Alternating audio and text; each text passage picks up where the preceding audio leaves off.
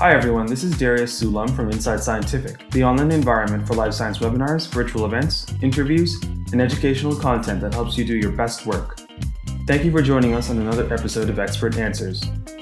Today, we are joined by Artur Fedorowski, MD, PhD, Senior Consultant and Head of the Syncope and Dysautonomia Unit at Karolinska University Hospital.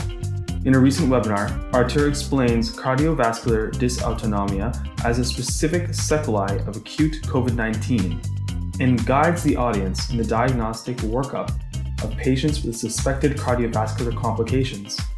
Let's dive in.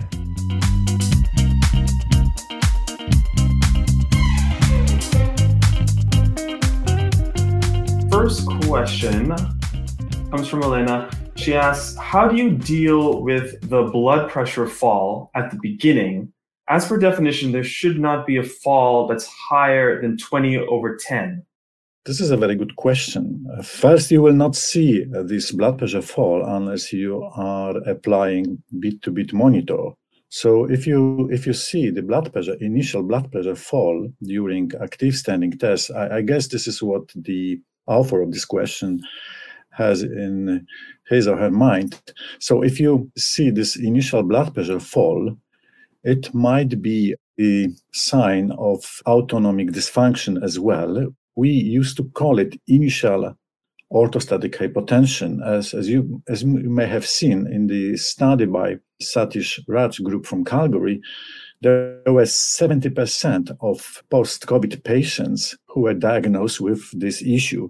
So, this is quite common among post COVID patients. Mm-hmm. However, I, I, understand the meaning of the question or the idea behind this question. So, if you see the temporary blood pressure fall, even if it goes down to 40 minus 40 millimeter mercury, it doesn't affect the POTS diagnosis because we used to look at the later part of orthostatic challenge after one minute, after the circulatory response has uh, stabilized.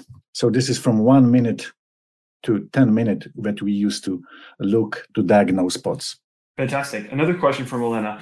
How do you define exercise intolerance? How do you differentiate from post exertional malaise? Exercise tolerance is any exercise that produces fatigue or um, delayed recovery or absence of recovery at all. So uh, for me, is this is a symptom that can be very well tested in an objective way, just like perf- by performing exercise ECG test or any other uh, six minute walk the other test. So we have some objective measures that can be applied to demonstrate that the uh, patient is suffering from exercise intolerance. First of all, we ask the patient, How do you feel when you exercise, when you perform any effort? And uh, what about the, the recovery time? Do you recover completely or do you have some persistent symptoms after the exercise.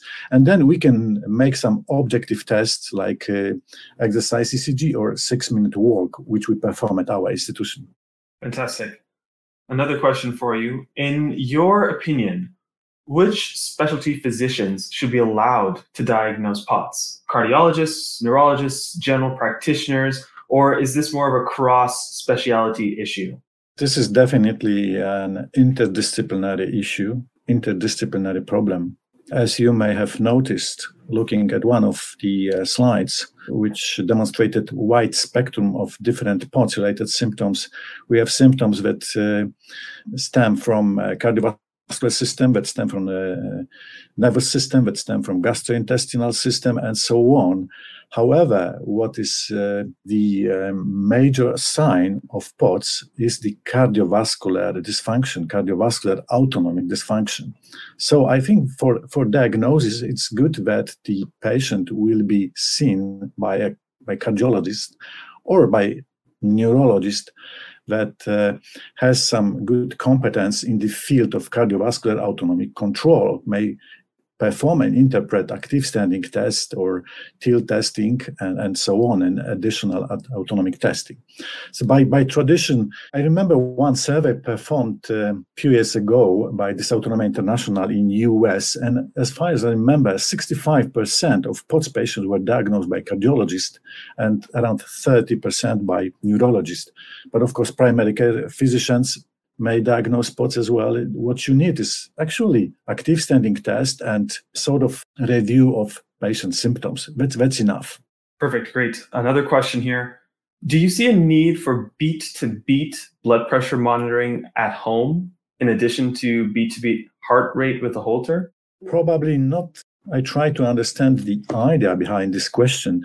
If you perform a more sophisticated test in the lab in a diagnostic center, you probably almost obligatory need the bit-to-bit monitor to be able to diagnose initial orthostatic hypotension, valsalva, abnormal valsalva response, uh, abnormal deep breathing response, and to track the uh, blood pressure curves doing tilt testing. Absolutely.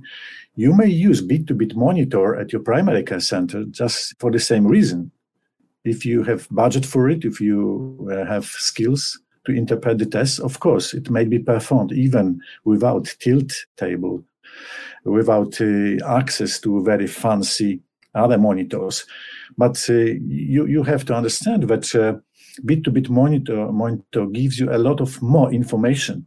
It takes more time to perform the test, but it gives you much more information. You will see on the screen what's happening behind the scene in the circulatory system. However, I would not recommend it for, uh, let's say, home monitoring. I guess this is too early, but I've heard about uh, some new technology being now entering the, the, the market. And we may expect that within five, five, 10 years, it might be available, not maybe bit to bit technology, but maybe a sort of quasi bit to bit technology, giving you an average of 10 bits blood pressure. Fantastic. Thanks so much. So, do you have any experience using heart rate variability to diagnose and monitor long COVID dysautonomia? Yes, uh, there is a place for it. Absolutely.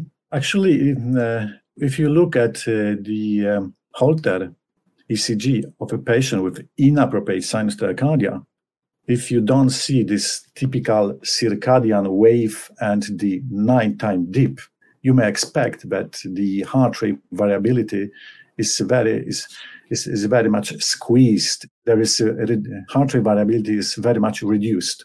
There are signs on Holter ECG that you can guess the uh, heart rate variability is impaired, of course.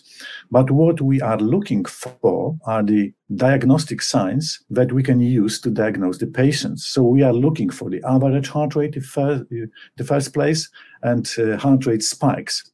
Then you can look if your device provides this uh, calculation. You can look at heart rate variability. And if you see that heart rate variability is very much reduced, it means that uh, the patient is really in trouble.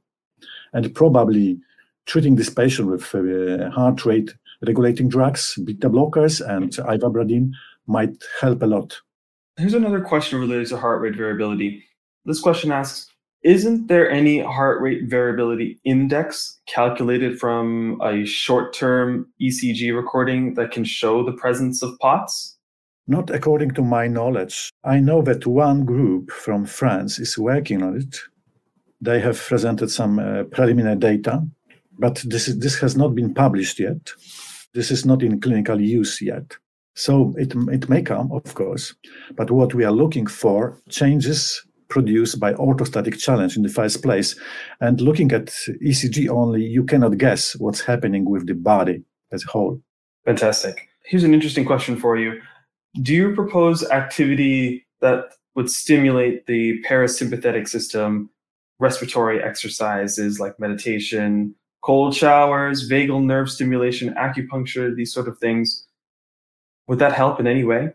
Probably yes. Probably yes. And I've heard about it from my patients, some uh, very desperate patients and very, let's say, dedicated patients.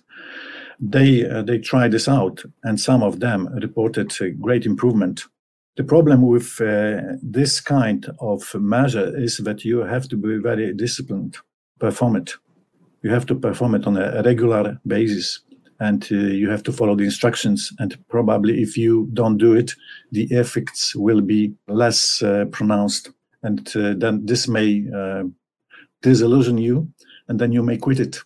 You mentioned vagus nerve stimulation.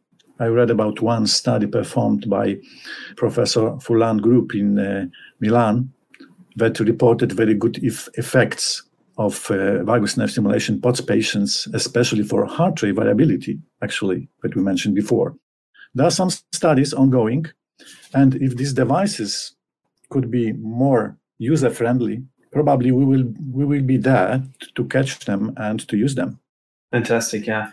So the last question I have for you is what is the role of low pressure baroreceptors in the dysautonomia syndrome? Okay. Big question. This, this is not an easy question. Low blood pressure receptors. I guess that the author of this question is asking not about baroreceptors in your carotid sinus, but some other receptors in the pulmonary area, in the pulmonary circulation, or probably in the vein system.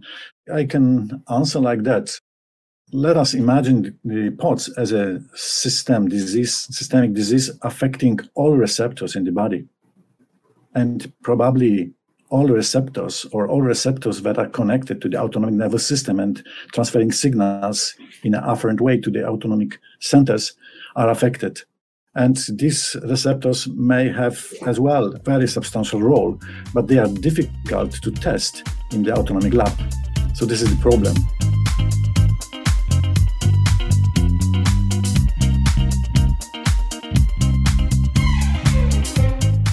We hope you enjoyed this episode of Expert Answers and that you'll tune in to future episodes where researchers, just like you, answer questions about their work and share science. Don't forget to subscribe, and we'll see you next time.